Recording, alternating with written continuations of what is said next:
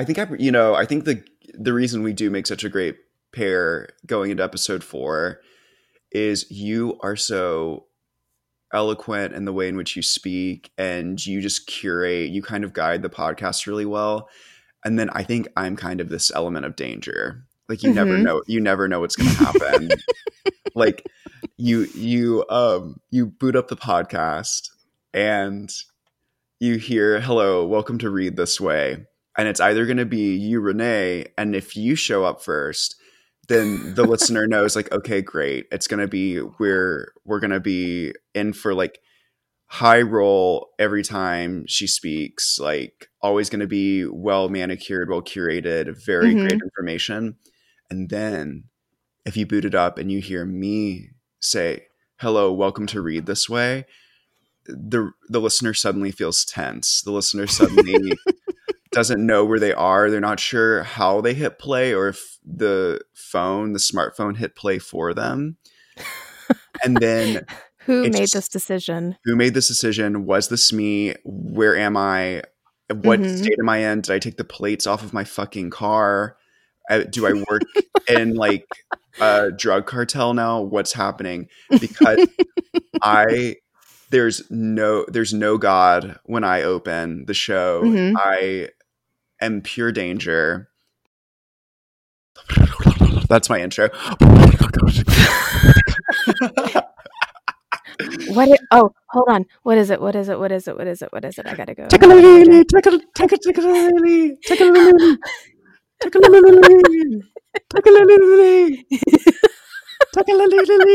It's probably not right, but I think it's close. What that is was it? yeah, yeah, yeah. Tekeli-li, tekeli-li, tekeli-li. Okay, but l- let's get this shit fucking straight. Tekka is the sound those motherfucking penguins make. Okay. I know. Like, why are the penguins screeching and the weird eyeball monsters are saying a fun little Dr. Seuss nursery rhyme? I know. I'm like, and then this whole thing about repression and they like take ownership of the mocking term. I think it's very relevant to America, but hmm uh, Oh.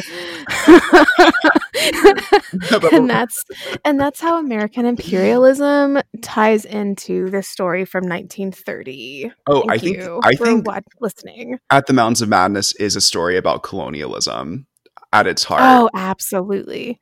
God, Absolutely. And um revolution. yes, and being able to breathe underwater, and um, and being truly amphibious. yes, just being and coming from space, um, Mhm. and Things every American can relate to. um, architecture, shitty architecture as well. God, honey, Americans, we too many windows. That's what I also learned from this. yeah, they too many windows for a house, honey. Knocks them Mhm. off. Figure out what you're going for. You know what's going to happen if you have that many windows? You're going to get a lot of eyeballs in there. A lot of And that's how the insurgency starts. Why That's did- what I learned from this graphic novel. that just made my tummy hurt because that is what all those windows are for. It's for the eyeballs, isn't it? Mm-hmm. Oh God, now I'm Maybe. Uh, no, I just I got mean, really sick. I definitely got the idea that they built them. But I feel like we're really jumping ahead of ourselves. We I are. am leaving all of this in, by the way. Perfect. okay, okay. I'm if you're take- still here, Hi, if you're still listening, I'm going to take a deep breath and then do our intro. So, oh, that was a terrible breath. I'm going to do another one. Hello, everyone, and welcome to Read This Way. I'm Jay Swingate, and I'm Renee Pogue. and we're just two women trying to get through the day. We're just two hardworking women, just putting on our. We put on our power suits, one bra strap at a time, just like everyone else. You know, I know people who have coronavirus, and um, I want them to get better every day. I'm sorry, that's just not funny. but the whiplash I received from that. I I I try to have as much compassion as I can for everyone, hmm but sometimes I do have thresholds, and that includes when t- over two hundred thousand Americans die under your watch. So I will. I will say I'm not a perfect human being, but um, I have never incidentally killed 200,000 people A- absolutely. You know, I I'm so a far. I'm a human I'm a human being on this planet right now. I've never committed cold blood murder and lied about it. Also, so nobody can say we're playing politics, I have never uh, flipped a car into a river and left my passenger to die. So, I've done that. Unfortunately. oh no. Oh god. Shh. Plead the hurry up and plead the fifth. You know I'm just a crab demon underneath this, underneath this white skin. Don't give Lady Gaga any ideas. God. What's the what's the thing where she like it's her in the block and she's it's show time. it's my favorite thing. People are using it for memes right now on Instagram and it'll be like when my friend asks me what's wrong and then it's like her doing that bit. hmm Yes. Since it's spooky season, would you like a couple recommendations for some arty horror movies? I would love some. Okay. One is one that Kat and I watched last night, and it's called Starfish. And it's basically how do I describe this movie? So it is basically a movie about a girl who is she's grieving the death of her best friend and she we open with like the funeral and then she ends up spending the night at her best friend's apartment slash bar because she's you know grief grieving process. And she wakes up the next day and there's been like some weird signal that was emitted during the night that basically killed nearly everybody on the planet brought these creepy monsters and put like snow everywhere and apparently her friend knew it was coming and made these mixtapes for her to find that like explain what's going on. It's very good. And it's very it's the the story itself is interspersed with all these very interesting dream sequences almost or um I don't know. It's very cool. I recommend it. It's so specific. That's what I really love about it is that it's like it's not this I think it takes that general idea of you wake up and the world has ended and then it just goes in this like very very niche specific direction and I really Yeah. like that. And the other one is called Like Me. And that one is uh, a it's about uh ki- it very much confronts the idea of putting everything on social media because this the main character is this young woman who basically commits crimes and does all sorts of weird avant-garde things and she posts them all on social media so I'm not explaining it very well, but it is it's one of those where like the way it's filmed is as important, like the visuals are as important as the story itself. I love that. Because I so think there there are your Rex. You can find them both on Shudder. ooh, Shudder. I need to I don't have a membership, but you know, I probably should get one. I think you get a free 30 day membership, which is, you know, That's perfect for October. it's worth it. Yep. That's what we usually do. Although I think we just straight up have a membership now. You're like we watch enough horror that it's worth it. It really is. And they have, I love, and this is more of a me thing than a me and Kat thing, but I love that they have so much classic horror. Like there's a lot of stuff from like the 70s and 60s. Oh yeah. And they just put um The Masque of Red Death, which how poignant, and um Fall of the House of Usher on there.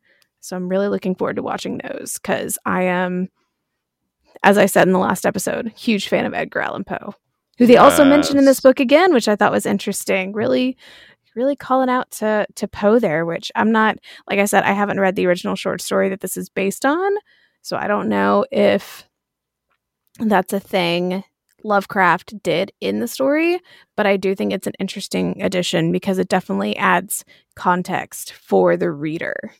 Agreed. I believe he was super influenced by Poe.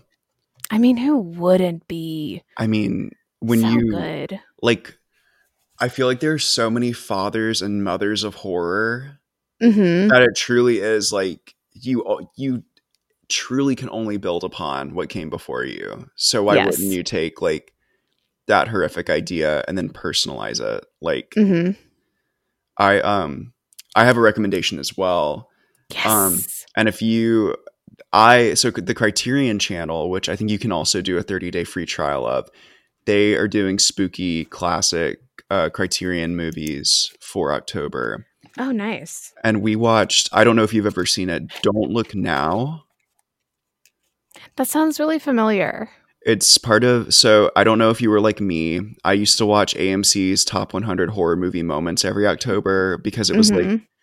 it was like the little like shot of horror that I wanted. Like I wanted, I wanted to know why this was the scariest movie. And I didn't want to watch the movie, but I wanted to be able to talk about it. So it was like Yeah. the quick, the quick binge that I needed to have information. So we went on the Criterion channel and I discovered Don't Look Now because it was the first one. And then we also like watched the trailer and I couldn't remember why it felt familiar. But then as we watched the movie, I figured out why the movie was iconic and really great. And it's just very, it's psychological horror, which is my favorite kind. I might watch that because it sounds good. It's really good. It's iconic because it's a series of seemingly not connected events leading to this like climax. And it's a movie ultimately about grief and how if, mm-hmm. if you don't deal with your grief, bad shit will happen.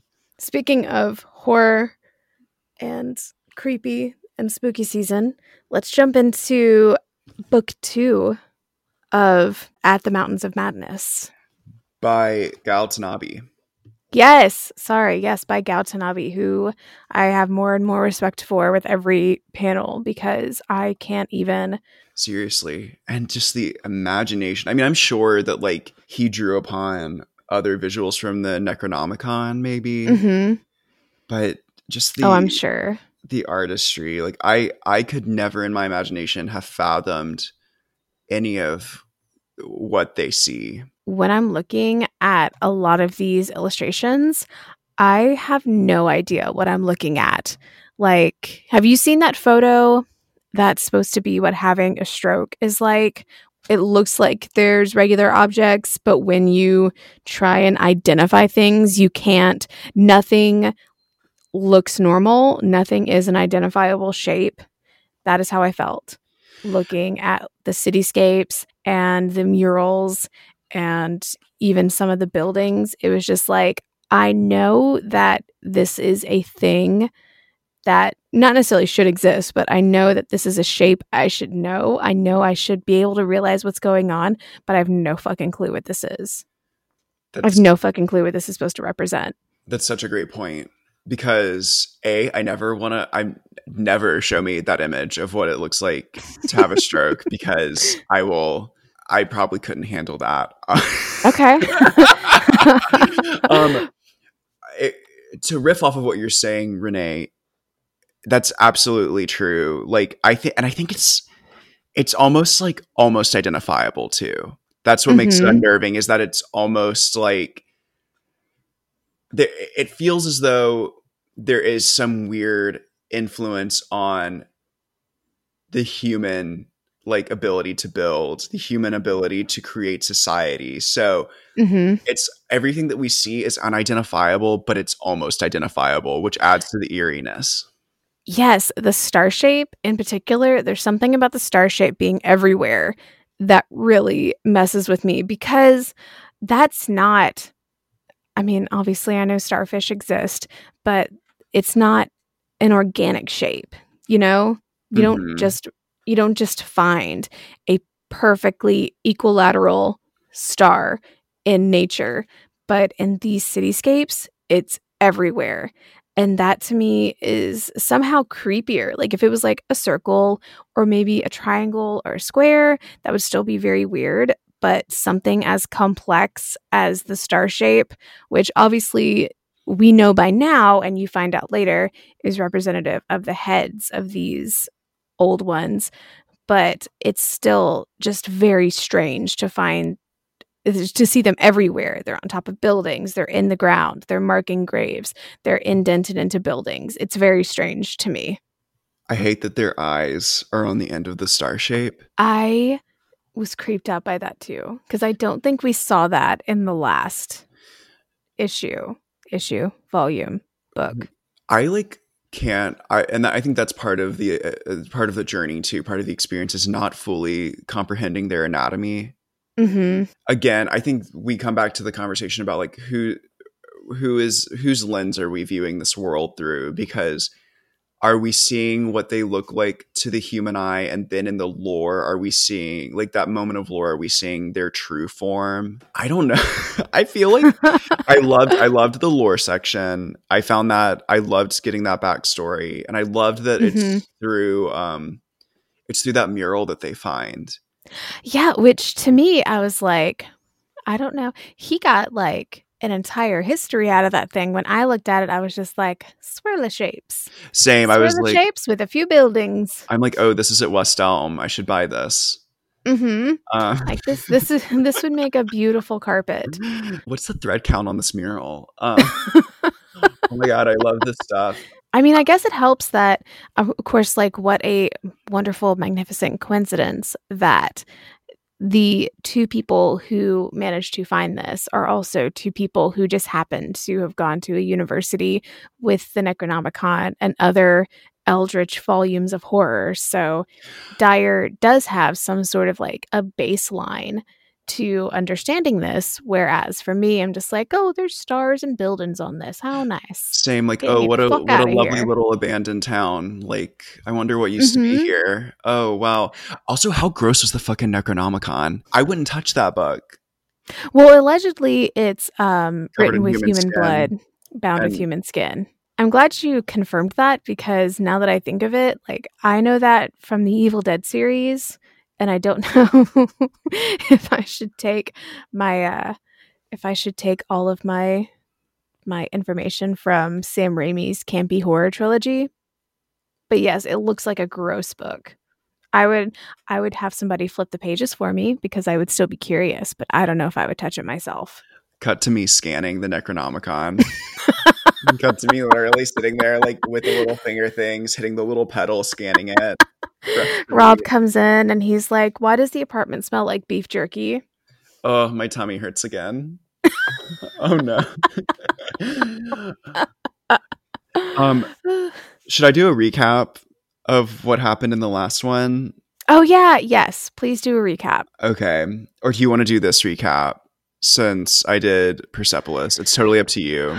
Um, I can try and do a recap, and you just kind of fill in things I forgot. Great. I think you're going to nail it. I hope so. I hope so. Let's see what I remember from volume one.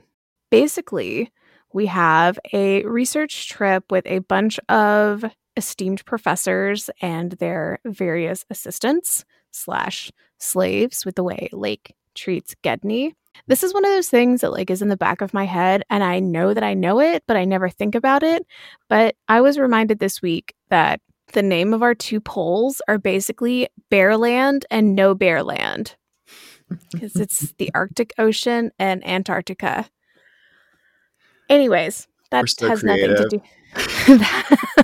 that has nothing to do with the story, except that there are no bears, just penguins and spookier penguins. So they're greeted by penguins, which is always fun because I would always love to be greeted by penguins. While they're doing their investigation, Professor Lake, who is the anti hero of this story, but he has amazing eyebrows, and every face he makes is so camp that I can't help but love him despite his villainous behavior, finds this strange pattern on a rock and becomes obsessed with it and puts a lot of people's lives in danger because he is determined to find out what the source is for this particular pattern that he's never seen in any organic fossil or rock, sediment, whatever, in his entire time. As a, I'm pretty sure he's a G. Is he a biologist? Lake I think- is a um I think he 'Cause I think- a biologist. Okay, I think Lake is a biologist and Dyer is a geologist because I'm pretty sure while they're yeah while they're looking at the rock, Lake is saying he really wishes that Dyer was with them, so he could tell them more about it. And he's the one doing the dissections. Oh, yes, bad idea.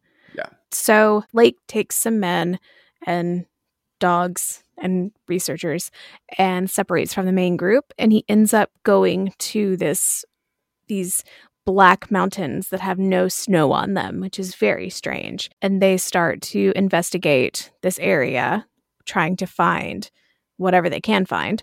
And they end up going into this cave which has these amazing underwater specimens of creatures that shouldn't be there unless their hypothesis is true, which is that this used to be a tropical area and now it's not anymore. And he finds this incredible alien species, which is still so strange to me. But it's something no human has ever laid eyes on before. So they immediately, despite the fact that reason says you should maybe wait and take these specimens back with you and be careful about it. But Lake is not having any of that. So he immediately has them drag out as many of the specimens they can and starts dissecting them. And they smell terrible, and the dogs hate it. And there's a terrible storm in the area, but Lake refuses to go back or do anything to safeguard his crew. He just tells them, Good job. And then the next thing we know, they're all ripped to pieces. And that is how Dyer and his team find them when they go on their rescue mission. And we end up with Fateful final line from the first volume. When that mm-hmm. when that fog fades, honey, we're flying into those black mountains. flying into those black mountains, honey. Girl, you better get ready. Fuel it the fuck up. Half And then the it- oh. and then it it opens that volume two just opens with that wonderful shot of Dyer looking determined as fuck. And I feel like this book definitely shows him moving from this sort of like very responsible figure who is concerned with the safety of everyone to a lot more like Professor Lake. Like he does, I don't want to, you know, spoil everything else we're going to talk about, but he definitely goes along a similar trajectory to I have to know, I have to find out, we have to keep going. I don't care if it's dangerous. It doesn't end well for everyone involved, but I don't want to spoil anything this early. I think that's a great recap. I thought you did amazingly. Oh, thank you. That was really beautiful and well spoken. Yeah, I agree with all of that. We pick up immediately where it was left off. They're prepping for the expedition into the Black Mountains, i.e., the Mountains of Madness, i.e., whatever that one chapter was called, the White Eons of Calamity. There's one line that I really love where he's like, I relieved Danforth at the pilot seat. hmm And I'm like, tell me more. How? How did you relieve him? Because his hands, he's like, his hands were shaky. It's like, uh, yeah, yes. This is terrifying. This is a terrifying mission. I think there's something to be said about it's something that hopefully none of us will ever have to experience in our human lives, but the fear of the unknown being physically flying into an area of the unknown. Like Mhm. like truly flying into you have you come upon a dead a dead crew that have been Mhm. not only maimed but surgically maimed in a way that's very clean and shows signs of intelligence yeah, they weren't just killed by rabid penguins. yeah The dogs didn't just go crazy and eat them alive. This was i still think it's the penguins Intentional. though i do i'm like the weird albino penguins. i love the weird albino penguins and i have su- this is this is why i'm this is why i'm a bad like empath because i have more, hmm I have more compassion for animals sometimes than i do human beings Well, the poor albino penguins had no idea. They were they were just trying to live their lives and they were doing their best and I do not think they got a fair shake. I don't think so either. Like, and I wonder, I wonder if it's to bring back the idea of the spider, like, you know, the little the spider that keeps the little frog as a pet. Do you think that the Shoggoth was keeping the albino penguins as pets? I think so and then they just angered them so much that they spoiler alert stomped all over them. Which I'm sure typically the penguins know how to get out of the way. Like I think that was just Mhm. I think that was an off moment for the Shoggoth. Like I think they were just like, how the fucking dare you? You show up in my motherfucking house, bitch. I'll kill Yeah. you. And Like, then why are you still here? and then those were just like two penguins that were unfortunately crushed. I know, because they couldn't see. They, They couldn't see because the Shoggoth had all the eyes. All of them. oh god. Do you think that might be it? No, that's natural No. selection, right? Like that, it Yeah, was, yeah, it was yeah, that they were It in darkness. Okay. hmm Oh. It's like my favorite Planet Earth episode, which is the Caves episode, which, if you haven't watched it, it's pretty great. And there is a lizard in that episode, which is very similar to these penguins. It lives entirely within the cave. It doesn't ever it has it has never gone out into the daylight, so it has no eyes. It's evolved to not have any eyes because it doesn't need them. It's in complete darkness at all times. Completely natural selection. And that lizard was my mother. and I and that lizard is my mother. so does the lizard use like does it is it like the snake thing where it uses the tongue to sense heat and stuff, or does it actually use echolocation? I think it's like the snake thing. Or, Mhm. or like its feet can like sense vibrations and stuff. Oh, so that's like Earthbender. Mm-hmm. Gotcha. Yeah, or blind Earthbender girl. Mm-hmm. Um, Oh, Toph, my queen. she's honestly confession. I've watched so little Airbender, but does she? Isn't she a lesbian, or is that fandom lesbianism? I don't know what way or the other. I haven't watched Legend of Korra. I do know that uh, she has a ton of kids. Oh, So Well, like, you know what? She could still. but Ty, uh, Ty Lee and Mai, I'm pretty sure are yes. gay. Yes. I love gay Mhm. representation in cartoons. It gets me lit. I'll do research. I'll bring that back for next episode. Okay, I need a full five paragraph essay. I On it. have a complete dissertation on this character who I know very little about, except that she senses vibrations through her feet and through the earth bending. And she can metal bend. That's right. Because Homegirl learns how to ice bend, right? Yes, and blood bend. What? Oh, you're not there yet? I again, I have watched like I watched Airbender when I was like when it was still coming on randomly on Nickelodeon. So I would Oh, okay. randomly. I need to watch it because I know it's brilliant. See, I I binged the entire thing in like a week and a half because I was unemployed and uh it was on Netflix and a lot of people told me I should watch it and I was 20 when it first came out, so I wasn't really like watching Nickelodeon.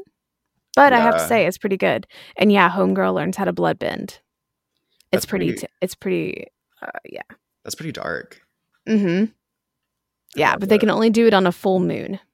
Oh, well, you know, just cute full moon vibes. Mm Mhm. Cute blood bending moon vibes. Cute blood bending moon vibes. Um, speaking of vibes, I do not remember Danforth having a bear suit in volume one, but he definitely has one in volume two. And I don't know where it came from, but I think he looks great in it. I'm very glad they decided to give him a bear suit. Because Dyer had the bear suit in volume one, right? Mm hmm And then And this this time they both do. I mean, good call. Like, you know, when I think that's just smart fashion. I mean, I yes, I have to, and I think Danforth looks great in it. I honestly related to Danforth so hard throughout this entire book, and to have him uh, look like an early two thousands member of the Strokes was just an added benefit. And all me? the more comfort. Like just so Mhm. comforting. I I've gone from thinking Lake is a stand-in for the reader to Danforth, or Danforth is really me throughout this entire thing Oh, because he, Yes. he's like, this is fucking scary. Maybe we shouldn't be doing this. Let's go back. Yeah, he's like, I think we've seen enough. Can we just like, mm." he's like, we haven't found Gedney. Maybe we should go back. And then, spoiler alert, when they do, he's like, hey, we found Gedney. Maybe we should go back. Like he's he's trying very hard to be sensible and prevent Dyer from falling to the same fate as Professor Lake. Absolutely. Danforth knew. Danforth knew what they were walking into. He I think Danforth knew he was gonna go mad. Mm-hmm. Um and I think he was just like, listen, Dyer, we gotta go back. I've seen the future. I final destination this shit. And like I know what will happen. We got to turn around. And Dyer's Mhm. like, Dyer's like, nah, girl. Danforth is like, we have five hours. And if you go over that in any way, I will drag your bare ass out of here. That's like, they cover so much ground in five hours. Like getting that complete history from that mural, that would take me at least half a day. Mm-hmm. And then, okay, can I tell you what's truly terrific in the old sense of the word, like truly terrifying, is the fact that they are under fucking ground and they have limited sources of light. It's one of my it's one of my biggest fears is being underground. I think it's because of the um Chernobyl HBO series when they Oh, go yeah. when they go into the they go into the like the water pump generator and then like the fucking nuclear radiation causes their batteries to melt and they're in darkness and they get Mhm. disoriented and that's how the episode ends. I couldn't handle it. Like that's Oh, it's terrifying. truly truly terrifying and i love that he points that out too hey you know uh professor dyer we have some pretty limited light sources and he's like we'll use the torches i'm like he's like i don't think you understand what i'm saying i don't i don't i don't think you're like really listening to me right now professor dyer Also, can I just say that even though they talk multiple times about being from Oxford University, it did not click to me that these guys were British until they called flashlights torches. And I was like, oh. but that they're in arkham which i mean i don't i i can live with that that they're british and they like came to study in arkham Mhm. I, I I had I battled with that too because I was like I can't really tell. I assumed British, but then setting wise, I was like, yeah. But I agree. I think that's absolutely putting the nail in the coffin of them being British. Yeah. It's like that's those little subtle things. And you're like, oh, that's right. They're British. Okay. Okay.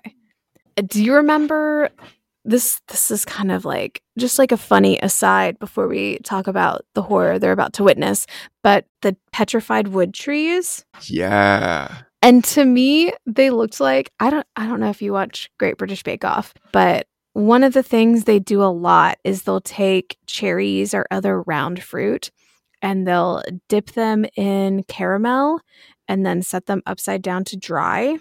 And that's how they do a bonfire cake for bonfire night, which is November 5th. And it looks exactly like those trees. And that's the first thing I thought of That's- because I, I love, I was like, oh, how comforting, but actually terrifying because it's not bonfire cake.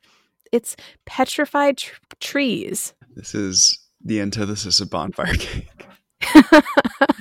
I found the And exact then- opposite. And then immediately after this pseudo comforting image, we hear the first shrieking of what we end up finding out are the albino penguins.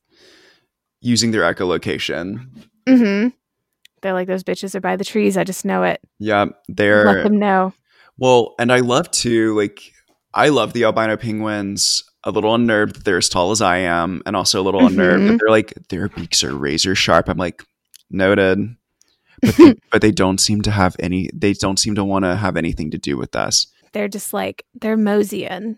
I would pet What do they one. Who knows? Who fucking knows? That's I got really like I I was worried about the albino penguins. Like obviously they're surviving, they're doing something, but I also think the Shoggoth are like eating the penguins. Or maybe Aw. but you know what? The Shoggoth probably doesn't need food. Mm-mm. No, because No, definitely not human food or earth food. but they obviously are capable of eating if they want to. I, I would thi- think so, yeah. I think because they like are like obviously well, okay, so remind me what the star-headed creatures are called again. I know that Dyer refers to them as the old ones. The elder things. Is that all we get them get them named as? I think so. I think he calls them the elder things and he calls them the old ones. they go through it, girl. Like they They do. they Every time I thought it was going to end, I was like, "Oh, Cthulhu's coming. Well, that's the end of them." And then it's like, "Nope." Then they then they got invaded three more times. well, and then this preciousness around like there when he's like the prototypical human. There seems to be this picture of an ape-like human who they also ate, Oh, yes. and like this preciousness around that. I'm like, bitch, they were hungry, and they're just Mhm. they're just trying to you know colonialize. I want to know. I lo- again, I love this limited narrative, like because we do get this history, but I'm also like, how did they create the Shoggoth? Mm-hmm. Um, Is the Shoggoth a different species? Or Shog- did they actually create it? I think they created the Shoggoth as a means because remember the Shoggoth is capable of like manipulating its body into being anything that they need, and that's why like Mhm. that's how they end up using them to build, which they're also building stuff. Uh, and it's like it's weird to me because I think a lot of this history I, I found it really fascinating because it's it really is built around um, this idea of the human mind and like how Mhm. we as humans can only grasp a concept from what we understand and know. So this entire history of the elder things and the Shoggoth is based around like what human beings know about our own history. So of course, like they view the Shoggoth as a slave to the elder things. Mhm. And then this revolt, and then of course this war between the Shoggoth and the elder things. The elder things win, and the Shoggoth are then like suppressed back into slavery. But it's clear that they don't get the what we find out later that they don't get the full breadth of the story just from that mural because they do find in that one cave, you know, this disturbing headless elder thing. Yeah. What it, what's the line that he says? Um, he goes he goes they have no heads, and then he says something about the idea of pure horror, like being able to look at something that's unidentifiable and still manifest pure horror because it Mhm. doesn't have a head or something. It's some it's I'm bastardizing the line, but it's like Um, this really poignant. Oh, it's that we should consider these mutilations fearful and grotesque. How strange and diverse is our capacity for horror, had we not regarded these ancient beings even whole as monstrous. And then he like talks about not blaming the elder things for what they did because they were just trying to survive, right? Mm-hmm. So again, uh, it's it's this anthropo- anthropomorphization that it's like condescending but also wrong because the elder things are of course like way more hyper intelligent. Do you think that if he had taken the side of the Shoggoths rather than the Elder Things, they would have been fine? Because I do think it's him referring to the area they're in and the murals they're seeing as the degenerative, imitative final carvings of the slave rebellion. Of course, there's no way he could have known that there was a Shoggoth near them, but you know, this I, I think it does help that they're British because I think that speaks a lot to British imperialism that they're Mhm. going to take the side of these beings, which honestly they have very little connection to, but Dyer sees them as, like you said, the more intelligent species. So he's going to take their side rather than the proletariat side Yep. of the Shoggoths who have been forced into servitude. And in Dyer's mind, that's where they should have stayed That's an excellent point. Wow. to the detriment of poor Danforth. I just want just want justice for Danforth. So many times he's like, can't go this way. This is bad. Let's stop. What are you doing? We've seen enough. And he's like, no, let's just keep going. Why not? Tekeli-li, as they say. Tekalilili.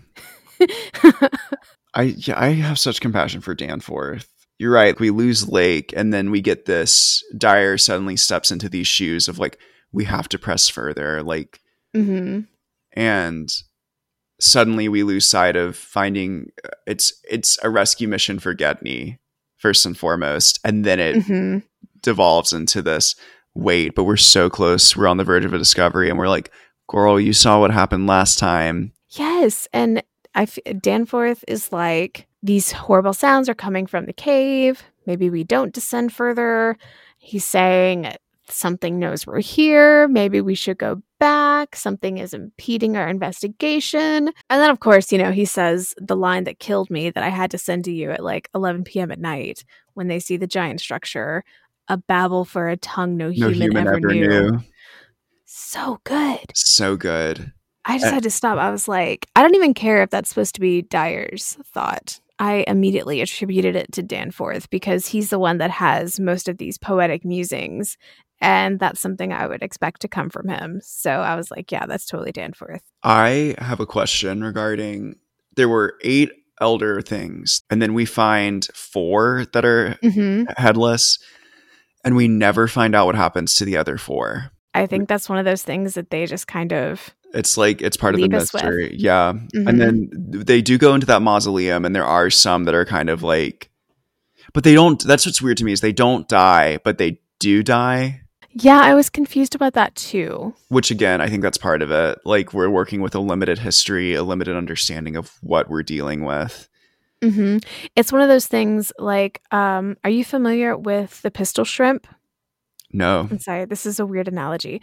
So, the pistol shrimp, first of all, is an amazing underwater creature. Basically, its claws snap so fast that it's like a gun shooting off, and it creates a bubble in the water that attacks its prey. Very cool. Anyways, I think humans have 16 or 32 cones in our eyes for detecting colors and the pistol shrimp has like 168 or something Jesus. like a massive amount more it sees colors that we can't even fathom and i think that's what this is like we can try to understand what dyer is telling us based on these murals but when it comes down to it like this sort of alien civilization this sort of creation of life this sort of building and existing in these types of forms is something that is so difficult for us to comprehend. hmm That's a great point. It's and again, it's like only comprehensible from what we can understand about it. Exactly.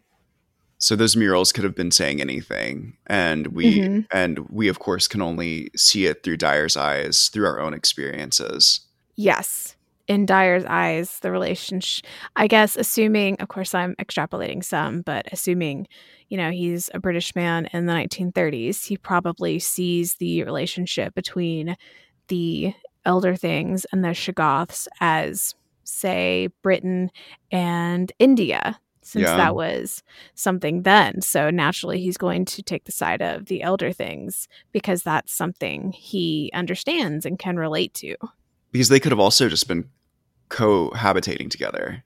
Like it was ben- mm-hmm. it was beneficial for the two creatures. Like though the elder things did come first, it could have truly been an offspring. The Shoggoth, like because we don't know what the offspring, like they could we don't know how they procreate.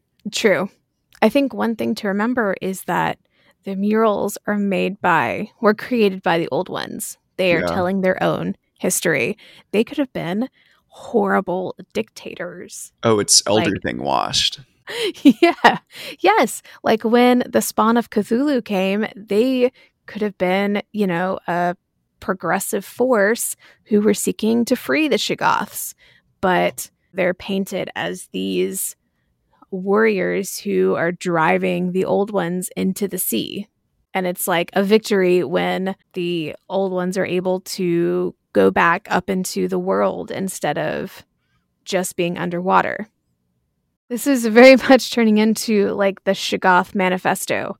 And I don't think that I r- was thinking that when I first read it, but just like the more I think about it, the more, and maybe that's just, you know, I'm always championing the worker because it just seems very clear from reading their history that once they created the Shoggoths, they may, the elder ones may have created their first city, but they basically left everything to the Shoggoths after that, as far as, you know, creation and everything went. Yeah. Creation in, in terms of construction. I love the um the juxtaposition of the grotesqueness of the deeper cavern mural and Mhm. then him saying that they found they found that it sufficed just to suck the heads off of the um elder things. Uh, like a crawfish. it's so brutal and it's also like Mhm. because it does show that there's this element of like c- these bodies aren't completely eviscerated and this entity does have a comprehension of oh i am i am satiated you know the creature Oh, yes. the heads off and is like satiated by that and to reclaim again what does he say about the the mocking term and how does he fucking know that's my thing too is like how does how d- how smart how does smart motherfucking dyer know that telekalili is like some term used to mock them and they've like reclaimed it Maybe it's in the the necronomicon, Necronomicon. Maybe. That's another thing that makes me feel like his disregard for the Shoggoths and their existence that causes the creature to come after them because that's all it says is Tekeli-li to them. And I think that's sort of, I, I guess, and this probably has to do with my human brain, but it seems very strange to me that these creatures would be so advanced and not have an advanced form of language. You know, like I'm sure they have ways to converse that we can't even think of, but it seems almost I don't know what word I'm looking for, but it seems almost strange that they would only have one phrase. Well, the reason that that happens in the evolutionary line of the Shagath, they have no need for vocalizing because they are controlled mm. through telepathy, right? I think so, yeah. And so I think what happens is the moment that be, because they rebel and then they return to the telepathy and it but there's always that underlying of it's no longer serve indentured servitude more so than like uh, the underlying element of will rebel again. So we do have mm-hmm. our own free form of thought, but we're hiding that from you. You can only hear what we're telepathically sending back.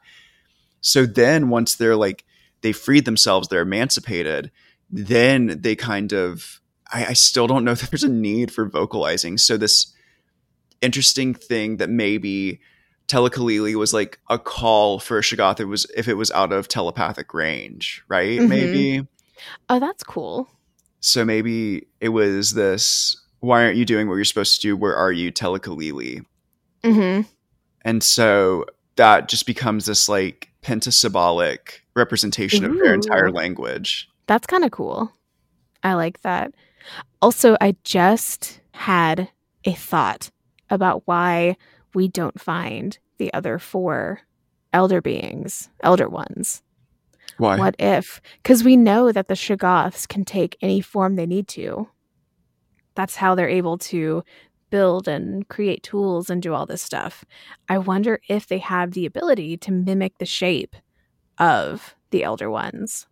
I don't think we get to see the full breadth of their abilities. I agree. And I wonder too, like, because here's my thing is because those surgeries were so specific. Mm-hmm. Here's the thing. I agree with that theory as well because, like, what if those four elder things were just the Shoggoth and forms? But that you're right. We don't get the full story because how else are they going to perform those surgeries and like basically carve out those explorers and the dogs? What tools are they using? Unless they're using the tools that Lake had there that he was dissecting the other elder things with. Yes, and we do know that they find that maybe That's not that right. specific equipment, but similar equipment there when they find Gedney's body. Although I did, uh, I loved. Let me find it. Of course, I'm a fucking English major, so there's one line that I fucking loved, and I'm sure, given the section we're in, you probably know what it is. It's when they're running away from the Shoggoth and they stop to take a breath and it says not Orpheus himself or Lot's wife paid yes. much more dearly for a backward glance. Yes. I was like I was like kill me, kill me, bury me with that line because that is beautiful. Fantastic. It's beautiful. And then the next and then the next page you're like, "Oh fuck, yeah, no, you're right." Cuz that is terrifying. The idea that corpse smell isn't worse than what this thing smells like and it's black mm-hmm. sludge mm-hmm. and then like they're not necessarily eyes that are in the Shoggoth, but they look like eyes. So Oh, are they not? I thought they were.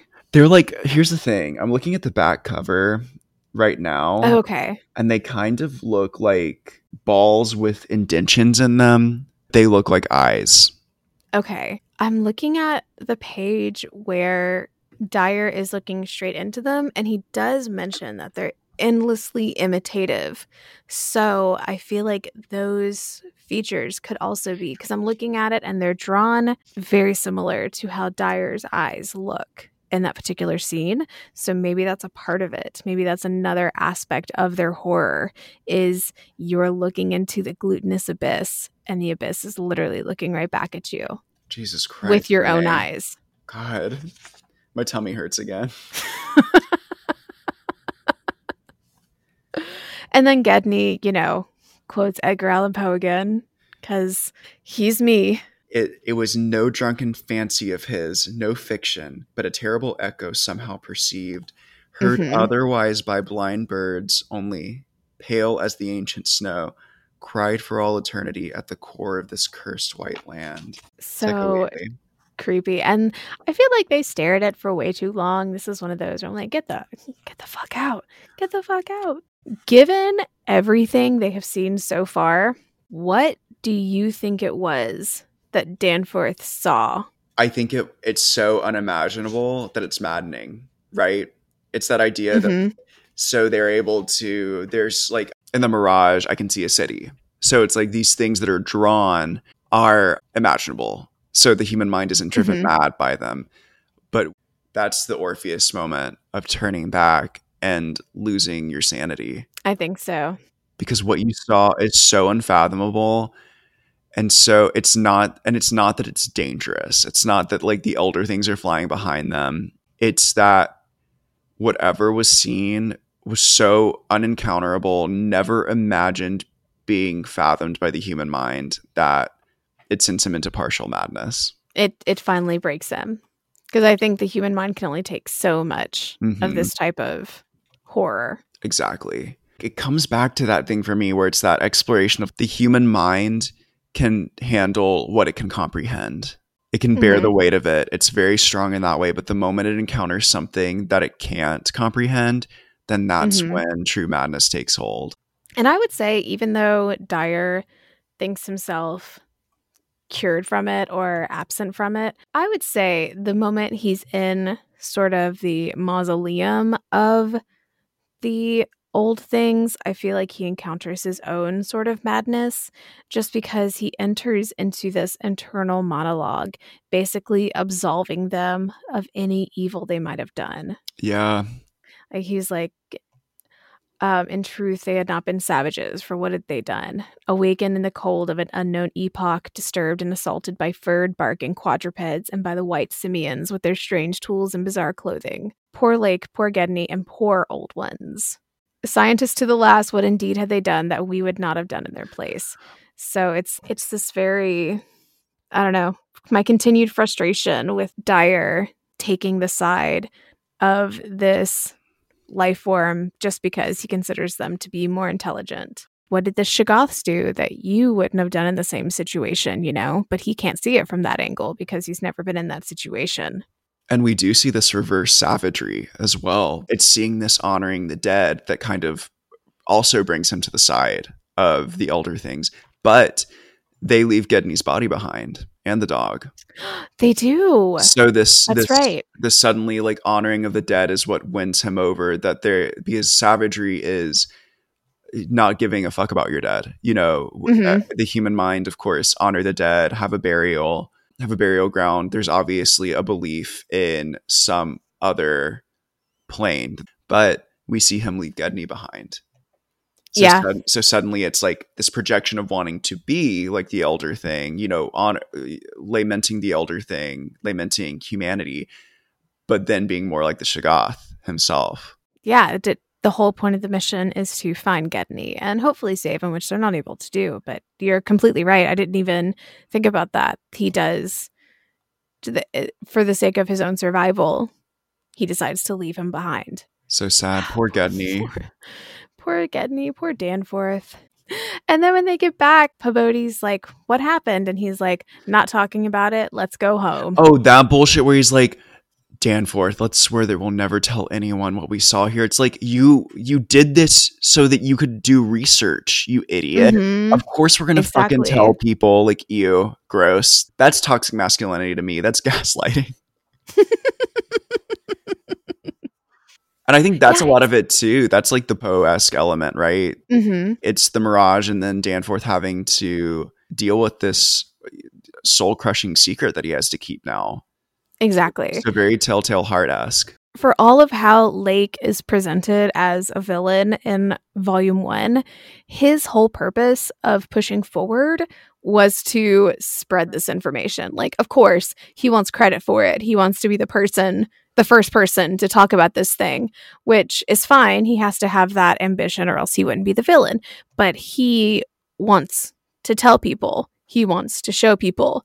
Dyer finds all this amazing information, you know, history that could change everything. And he's like, we're not telling anybody. As if that's somehow going to prevent people from going there again, you know? Like, oh, if we don't tell anybody, then nobody's going to go there. Well, and then of course the book ends with them talking about the other expedition that's about Mhm. to take place. I think this is also fucked up where he like will go to Danforth's bedside and be like, "Tell me what you saw." Like you said, and it's like, "Mm, "Bitch, we agreed not to talk about it."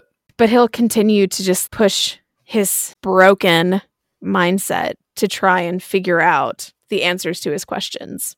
Exactly. I love the fact that Danforth, I redact what I say about him going into full madness because he ends up, he's like, yeah, there are days where Danforth's like fine and he's normal. And then. I try to talk to him about it. I, I think it's almost more uh, pitiable because full madness, you're just kind of there, but then having this like partial grasp of reality and being like only half mad, I think that would be worse. Because then you almost have a concept of how damaged your brain is. Exactly. Like it, it- he chooses not to talk about it, but like is aware of how deep that well of pain is inside of him. Mm-hmm.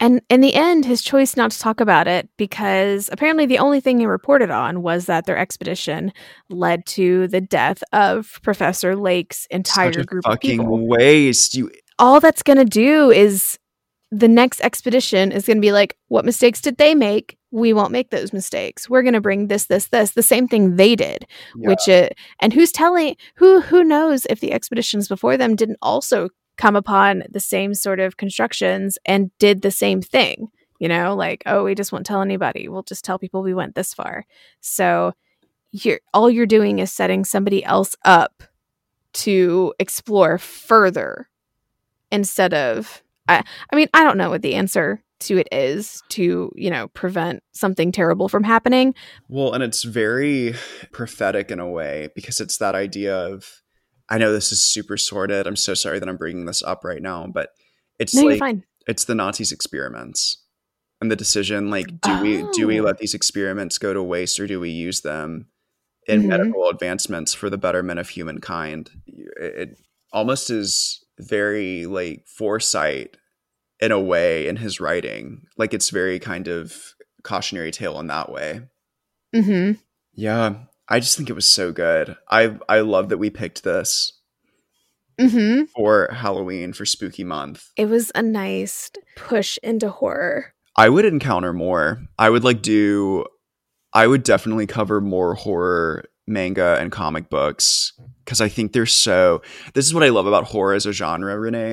And I Mhm. think I think you get this more you probably know this too. I think there's something really powerful in horror, particularly in literature form, that it's not enough just to scare the reader. There has to be something deeper, something that speaks to the human condition and how it's flawed and that's where the true horror lies it's like in in stephen king's it sure the the monster the alien creature is scary but what's even scarier is like the society around them and how it ignores the Mhm. children It- it's it's always this exploration of you encounter a horror like a cosmic horror or like this monster but there's something there's also another deeper evil entity that it's present in humankind but it's not tangible in a way like a creature is To write horror that is truly scary, you have to speak to the human condition and say something about the human condition. yes Like, what is Halloween? Is, Hall- is Halloween just about the movie, not the holiday? i know so much about this movie renee It's my favorite horror movie. halloween is groundbreaking because you see uh, the the shape michael myers isn't given a name in the credits he's called the shape because what you often see is he's emerging from darkness so it's shot in Mhm. a way he's not jump scaring he's not you're typically you're typically faced with his murders with that sound with the music hmm and that's the scare and then he emerges from the saturation of darkness so it's always it's always operating from this going from like dark to light I love that. I still like. I think of of like the big slasher movie villains. I honestly, he's he is my favorite. Well, it's so scary to say you have a favorite, but I think I think Halloween is is just the king. It's- slash queen of so low movies. budget. It was so low Mhm. budget. They like had no money. They were literally shooting like on like I want to say it was like ten thousand dollars. really And like and then when Halloween 2 came out, it was like they had more money, but it like wasn't as good. Like suddenly Michael Myers is more violent. It's more shock factor. Hmm and then the original Halloween just kind of operated on this. You you were scared of Michael Myers because he was the shape. There was no real intent. You had this vague idea of why he was doing it. And it was just scary. He just showed up. There was no logic. Like that ending moment when he shoots him out of the window and then they go and he's not there. Like there's no hmm there's no rhyme or reason. And I think that's No. that's where the original Halloween falls into like psychological horror because we try Yes. to comprehend what's happening and there's nothing to comprehend because he is not human. I don't like the Rob Zombie Halloween movies, and I'll tell you exactly why. I'll tell you exactly why. Here is my since it's Halloween season. You pull out a binder. You're like, what the, I've been waiting for somebody to ask. So I don't like, and I also this is why I'm not a huge fan of the Friday the Thirteenth series. Is I don't like when you try to take a slasher movie villain who by nature is evil incarnate and you try to make the audience sympathetic towards him. I think that ruins the character itself. So you take Michael Myers in the original Halloween, ignoring every single movie that comes after that. He is, we know he is an escaped mental patient, and we know he kills without remorse. We know that he started killing without remorse when he was a young child, and it continued at the mental hospital and upon his release. That's all we know about him. He is a figure who kills people, and he is terrifying because we don't know why. And then you have Rob Zombie, who comes in with his Halloween and tries to make it, oh, he's the product of a damaged family. He does it because his mother mistreated him or his dad mistreated him. And it it's the same reason I got very frustrated with Jason from Friday the 13th because they try to tell you, oh, he kills because he was bullied. He got bullied and drowned, and that's why he kills campers. Isn't it scarier to just like have a, a- somebody who drowned by accident and that's why he kills? Like, even then, that's kind of like it, there's not a whole lot of weight to that story. But to me, it's more terrifying to have a monster that you don't understand than to try and give them some sort of sob story. I agree with that. That's you're not just a spectator. Suddenly you find your mind like trying to rationalize the unration the irrational. The Mhm. irrational. God, why am I so fucking stupid with words? You are you as a rational human being are trying to rationalize the irrational. Yes. And that's scary. All right, listeners, thank you so much for tuning in today for our continued spooky month episode of H.P. Lovecraft's At the Mountains of Madness by Gou Tanabe. Volume 2. It was so good. Renee, I had such a blast dissecting this with you. And Mhm. I think it's uh I would love to go back to his work at some point. Hopefully we'll we'll be here next October doing even more spooky um, Mhm. spooky recording. Hopefully in the same room. Can't wait for us to be able to be together again. Oh yeah, I'd love to have you in the pod cave Maybe when uh when it's safe to have to do so. Yes, and I'll I'll have a car by then, so I'll be able to zoom over.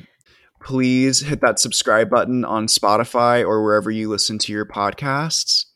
If you are interested in what we have to say, our commentary, and you would like to hear your favorite comic book or series um, ripped to shreds, kidding, dissected by us, um, you can email us at read this way period podcast at gmail.com and yes, we, we have an email. we have an email and if you want to follow us on instagram it's the same thing. It's read this way period podcast on instagram and our Mhm. logo is our picture.